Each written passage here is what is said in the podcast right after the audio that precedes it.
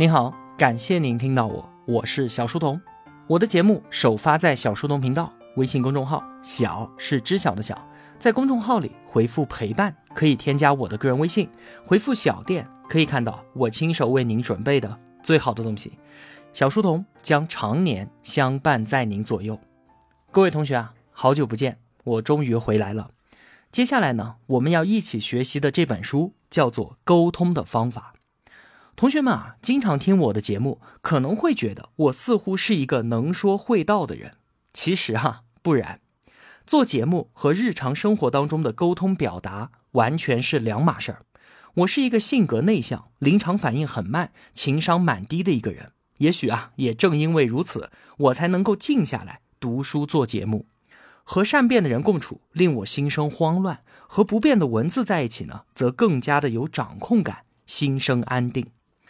之前啊，我在单位上班的时候，从事了九年对外协调的工作，和各类部门、各种单位、各种职位高低的人沟通，就是我每天都要做的事情。那么迎来送往、接待应酬，自然也就是家常便饭了。可是呢，这样的工作啊，最终也没能把我练就成一个八面玲珑的人。反而让我变得越来越厌倦和陌生人交往，心里面那一堵困住自己的墙也是越修越高。如果说啊，当天晚上安排了一个饭局，那我从早上睁开眼睛的那一刻开始，一整天都是充满焦虑的。就这样一点一点不断积累的压力，压迫着我离开了单位。当然了，现在我可以美其名曰的说，我重新拥有了选择与自己喜欢的人交往的自由。但是啊，也可以说，我当时面对一个困难，完全没有找到克服它的办法，没有想要改变我自己，而是认为这样的工作和生活方式它本身是有问题的，错的是他们，不是我做的不够好。当把面临的困难本身给否定掉了，于是呢，我便得到了一个让自己堂而皇之逃避的理由。如果说啊，现在让我重新选择，我可能依然还是会从体制内出来。但是呢，我会想办法把当时手上的事情给做得更好。战胜和逃避都可以让我自己不再面对这个困难，这没错。但是毫无疑问，也只有前者，只有干掉它，才能够让我自己有所成长，让我自己变得更好，而不会是像现在这样，我退回到自己的舒适区里面，然后呢，我自己都觉得我是一个懦弱的人。沟通的方法，这本书的作者和我的选择是截然相反的。可以说，他就是凭借着强悍的沟通能力成就了自己。作者托布花是得到和逻辑思维的联合创始人兼 CEO。托布花呢是他的花名，本名李天田。因为当年啊，他的网名叫做托布花妹妹，那么长大之后呢，也就人称托布花了。他十七岁的时候啊，就从高中肄业。大学都没上就跑出来混社会，就这样一个没有学历、没有背景、没有特长的小姑娘，从小城市跑到北京来闯荡，靠的是什么？就是贵人相助。他依靠自己强大的沟通能力，迅速获得他人的信任和喜爱。他曾经啊厚着脸皮去向那些知名企业家请教，也曾有过跟戴着大金链子的大哥谈判的经历。而他所接触的这些人呢，都成为了自己日后的朋友。与贵人，在同龄人都在埋头苦读备战高考的时候啊，托普花已经结识了行业内的很多大佬，为自己未来的发展铺设着道路。他十九岁创业，给企业提供咨询服务，赖以生存的技能呢，就是跨组织和跨文化的沟通能力。二零一六年，他跟罗振宇还有快刀青衣，他们三个合伙创办得到。罗振宇是传媒博士，做内容那是一等一的厉害。快刀青衣呢，负责产品，是一位技术大牛。那大学都没有上过的托普花，凭什么能够给这两个人当 CEO 呢？就是因为啊，他是沟通专家。罗胖的朋友曾经跟他说：“说你在什么地方遇到了什么样的福气，才能找到托布花这样的合伙人啊？”投资人徐小平有创业者找他融资的时候，他都会问创始人说：“你的托布花在哪里呢？”托布花自己说：“回顾我这二十多年的职场生涯。”我发现啊，每一次沟通不但让我解决了当下的难题，更帮助我赢得了他人的信任，并且我把对方变成了我一生的朋友和资源。所以啊，好好的完成生活当中的每一次沟通，才能更有把握的抓住每一次机会。托布花把自己闯荡江湖那么多年所总结的沟通经验，全部写进了这本书当中。沟通的方法，我们说啊，一个人沟通能力特别强，就是能说会道、舌灿莲花吗？其实啊，不是的。见人说人话，见鬼说鬼话似的八面玲珑，会让对方提高警惕，甚至是疏远。那像我这样不会说话、做不到滔滔不绝的人，是不是就没有办法成为沟通高手了呢？沟通涉及心理学课题、领导力课题，甚至是设计行为学的课题。但是啊，它唯独不是说话本身的课题。这话怎么说呢？沟通的本质是什么？是要与他人达成协作。好的沟通方法就是能够降低别人和自己合作的心理成本。怎么让对方更好的接纳我自己？我们向着这个目标出发，那么使用的方法就全都变了。甚至啊，有时候不说话才是更好的沟通方法。举个最简单的例子啊，一个刚刚步入职场的新人，商务宴请上跟一桌子的大领导在一块吃饭，主动抢话发起沟通，肯定是不合时宜的，对吧？那应该怎么做呢？仔细做好服务工作，斟茶倒水，领导每次端起茶杯，里面都有热茶，这一顿饭下来，所有人都能够接收到他的殷勤和善意。而且啊，还会觉得这个年轻人低调得体。从更好的让对方接纳自己这个目的来说啊，这一次的行动就已经达到了良好的沟通效果了。这本书的副标题叫做“别怕，沟通是一场无限游戏”。无限游戏是相对于有限游戏来说的。有限游戏呢，就是有边界、有输赢的，像是打牌、下棋乃至战争都是有限游戏。而无限游戏呢，就是没有边界、不对立的，就是以游戏本身能够持续的玩下去作为目的。像是我们的文化、宗教乃至生命，都是无限游戏。很多人都觉得沟通就是强势的一方搞定弱势一方的有限游戏，不是这样的。具体沟通的事项可能会因此而结束，但是高手能够让沟通双方的关系持续的发展下去。我们俗话常说嘛，买卖不成仁义在。在沟通的过程当中，感觉卡住了，感到失控和慌张，没关系，按下暂停，给自己几秒钟的时间，冷静一下。眼下的这件事儿没办成，没什么，把关系延续下去，徐徐图之，我们来日方长。明白这个沟通法则，让我一下子就感觉天地自宽。看完这本书啊，我发现原来我此前根本就不会说话，不会沟通。每天都在坚定不移的重复上演书中提到的那些错误案例。托普花在书中拆解了十八个沟通场景，提供了几百个具体的案例和方法，如何通过沟通在工作和生活当中解决问题、获得帮助、整合资源、洞察人心。这十八个基本场景啊，构成了所有沟通场景的积木。只要我们自己稍加组合，就能够应付我们工作生活当中的各种复杂场景。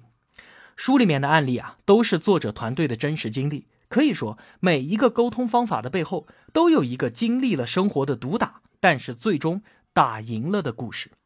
在前言的最后，作者郑重地留下了三句话：说好的沟通不在于此时此刻，而在于未来要面对的所有时间；好的沟通不在于能否达成眼前的目标，而在于能否不断地塑造自我。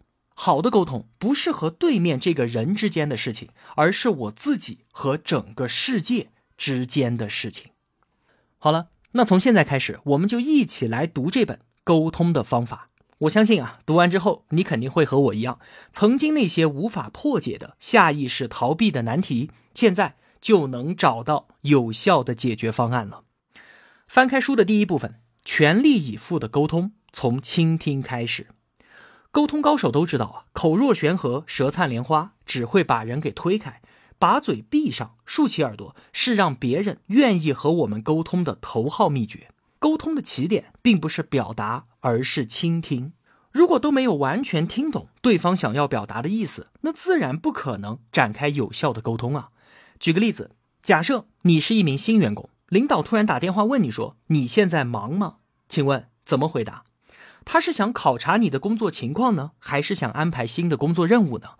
如果你说自己不忙，那是不是工作量不够饱和啊？那如果说自己正在忙这忙那，领导万一是想安排新工作，你这么一说，岂不是故意推脱，不想接吗？在这个场景当中啊，只有一种回复是对的，就是不回答，直接说：“领导，您请说。”再比方说啊，你去相亲，对方问你：“你们互联网公司加班一定很辛苦吧？”这个问题应该怎么回答？这个时候啊，其实人家并不是好奇你的工作情况，而是想要了解你有没有时间投入到亲密关系当中。当我们听懂了这个意思，那么加班的事情根本就不用多聊，而是多聊一聊你对于两个人未来生活方式的想象。你看啊，从以上两个例子，我们就可以明显的感觉到，从一句话想要听懂对方的意思，其实是挺困难的，需要社会经验，需要结合当下的语境，才能够听得出对方的弦外之音。但是呢，有一个办法是绝对的高效，而且不会出错的。那就是在倾听的时候，谨记三样东西：对方的情绪、事实和期待。很多时候啊，对方的话语里面都是藏着情绪的，我们要能够听得出来，什么时候他是在讲述事实，什么时候他是在表达情绪。你听这句话：领导总是让我加班，请问这是事实还是情绪呢？里面啊出现了“总是”。这个词是很明显的主观感受，所以呢，这句话是在表达情绪。情侣吵架，女孩说：“你为什么总是忘记掉我们的纪念日啊？”男孩驳斥说：“哪里有总是？不就是这一次吗？”这样的沟通啊，很快就会升级为争吵的，十有八九最后就是以“你不爱我了”收场。那其实女孩想要表达的是什么？是在亲密关系当中，我感觉被你忽略了。女孩是在表达情绪，而男孩呢，根本就没有识别出来，当然也就不可能对症下药了。我敢说啊，在听节目的男生，每一个肯定都犯过这样的错误。我们要注意，只要出现总是、老是、每次、经常、永远这一类的情绪路标词，马上就要明白，对方是在宣泄情绪呢。我们需要做的，并不是去纠结他说的是不是事实，他说的对不对，而是应该安抚对方的情绪。那接下来，事实又是什么呢？我们上学的时候啊，就学过一个故事的四要素：人物、时间、地点和事件。如果能够用这四要素还原实际的场景，那么对方大概是在陈述事实。如果人家都说了，我觉得，我判断，我认为，那么之后我们所听到的都是对方的主观推论。第三个关键词也是最重要的，期待。我们需要结合事实和情绪，找出对方内心最想要的东西。情绪、事实、期待这三个关键词勾画出来之后，我们要做的事情就是逐一的去应对他们。首先，响应情绪。点破和接纳对方的情绪是最简单也是最有效的方法，就和我们之前在正面管教那本书当中所说的一样，和应对小孩子的情绪如出一辙。对方在宣泄情绪的时候啊，我们千万不要说“你不要生气了，你不要着急”，这些话通通都没有用，因为这是在否定对方的情绪，只会令人反感和抗拒。我们正确的说法应该是：“我知道你这个时候特别的生气。”对于对方的情绪给予正面的回应，让对方感受自己的情绪被接纳了，这才能够使他回到理性的状态。然后呢，就不要在情绪的问题上纠结了，马上进入第二步，确认事实，这是挖掘信息的重要一步。你可以说，您刚才说到的这几点，我的理解是这样的：一二三四五，用自己的话把听到的事实给叙述一遍。如果正确的话，对方会肯定的；如果不足，对方也会补充。通过确认事实，拿到信息之后呢，接下来就是要把对方的期待翻译成可实施的行动，也就是第三步，明确行动，要让对方清晰的感受到啊，我确实听懂了你的意思，并且按照你的期待，我规划出了行动。响应情绪，确认事实，明确行动。作者把这套方法叫做反向叙事。举个例子，同学们就能够明白怎么操作了。假如啊，我在公司做人力资源，领导跑来问我说：“你的绩效方案做了这么久了，怎么还没有弄好？”我直接说：“哪里有很久啊？周一你安排给我的，今天星期四，我已经做了百分之八十了。我们不是说好下周一交给你吗？”如果我这么回答，虽然我说的都是事实，但是呢，肯定会让领导憋一肚子的火。那我们按照刚才说的三个步骤来梳理一下。领导说这么久了，怎么还没有弄好？这显然是着急了。事实是我的工作进度合理，能够在约定的时间之前完成，这并没有问题啊。那么问题到底出在哪里呢？我们就需要找出对方的期待。第一步，响应情绪。不好意思啊，领导，我一直没有汇报进度，让您着急了。点破对方着急引发的情绪。第二步，确认事实，挖掘信息。现在啊，我的工作进展已经完成百分之八十了，跟您确认一下，这一份绩效方案是不是有什么地方需要重点考虑的？领导回答说啊，最近业务需要调整，等着绩效方案一出来才能够开展后一步。说到这里啊，领导为什么着急？为什么来问我？他的期待是什么？一下子就知道了，他是想让我提前交作业，但是没有明说。第三步，明确行动。好的，我知道了，我会以最快的速度把主干部分先给做出来。明天下午四点，我来找您讨论一下方案，你看可以吗？对方的期待得到满足了，当然欣然同意。你看，这就是反向叙事的作用。信息不全的时候，跟对方反述一遍，挖掘更多的隐藏信息，判断出真实的期待。这套心法真的是非常非常的实用。我们再来举个例子。每年罗振宇都要搞跨年演讲，托布花呢就要找设计师安排一个大活，在一块几十米高的大屏幕上展示几百页的 PPT，这关乎到整场演讲的成败，自然是非常重要的。去年托布花在安排工作的时候啊，是这么提要求的，他说今年的跨年演讲要延续我们往年的设计传统，视觉符号要保持住。重要的是啊，罗胖的演讲稿可能会晚一些出来，你要做好准备。还有，今年的屏幕特别大，都说这种屏幕很难搞，很容易出问题的，一定要注意，千万不能出事故。那如果我是设计师的话，要怎么捕捉托布华这段话当中的情绪、事实和期待，并且做出确认呢？如果我的回答是放心吧，保证没有问题，轻飘飘的一句带过，那对方的担心可就大了去了。我们跟他来做一个反向叙述，先响应情绪。他说千万不能出事故，这明显是带着情绪的。我们当然需要回应。今年的屏幕啊，确实特殊，您的担心我明白。回去之后呢，我多做几个方案来跟您汇报，安抚情绪之后确认事实。您说要延续往年的设计风格，我的理解是今年继续保持头像大、字体大、色系暖、设计元素简单的设计标准，是这样吗？最后啊，回应期待，明确行动。您说稿子会晚一点给到我们，能不能给一个稍微具体一点的日期啊？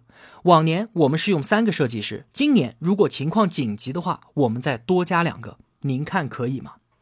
以这样一套完整的反向叙述来作为回应，对方才能够真正的放心啊。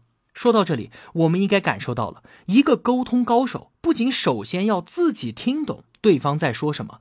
更重要的是啊，还要把我已经听懂了这个信号再传递给对方，把掌控感给交回去。这样啊，双方的沟通才算是达成了共识。简单的一句“没问题，放心吧”是远远不够的。另外呢，作者啊还介绍了两个倾听的小工具，可以起到事半功倍的效果。一个呢是笔记本。对方讲话的时候啊，我们拿出笔记本来记录，就这么一个小动作，能够让对方感到我们的认真和尊重，自然是非常的满意。另外一个小工具呢是录音笔，因为长对话特别像是开会，再怎么认真都肯定会有信息丢失掉的，而录音笔就能解决掉这个问题。好了，总结一下，今天我们都说了一些什么？首先。沟通的本质是要与他人达成合作，好的沟通方法是能够降低别人和自己合作的心理成本，让对方更好的接纳我。能说会道，口若悬河，很多时候不仅起不到这个效果，反而还会把人给推开。其次，沟通是一场无限游戏，当下的沟通受阻，合作没有达成，没有关系的，这是手上某件具体事情的结束，但却是我们两个人之间。关系的开始。第三，把嘴闭上，认真的倾听是沟通的起点。在倾听的时候啊，脑子里面要画三个框，把对方所传达的信息分别放到情绪、事实和期待这三个框里面，然后呢，逐一的应对。第四，当对方给的信息比较少的时候啊，用反向叙述的方法，按照响应情绪、确认事实、明确行动的顺序，追问出更多的信息。我自己听懂了，这还不算完，一定要让对方知道我们听懂了，把控制感交回到对方的手上。好了，这期节目啊，我们就说这么多。有一个福利，我放在了最后，就是专门为听到这里的同学们准备的十本送书。沟通的方法，关于沟通的经验啊，是你自己之前的感悟也好，今天这期节目给你带来的启发也好，在小书童频道微信公众号本期图文的下方留言告诉我。四天之后，我会选择回复其中十条留言，索要地址，然后呢，由得到直接将书邮寄给您。我当然更愿意选择留言用心，并且愿意通过赞赏的方式支持我的同学，送出这份心意。感谢得到的支持，提供的送书，也感谢同学们长年以来的陪伴。我是小书童，我们下期节目再见。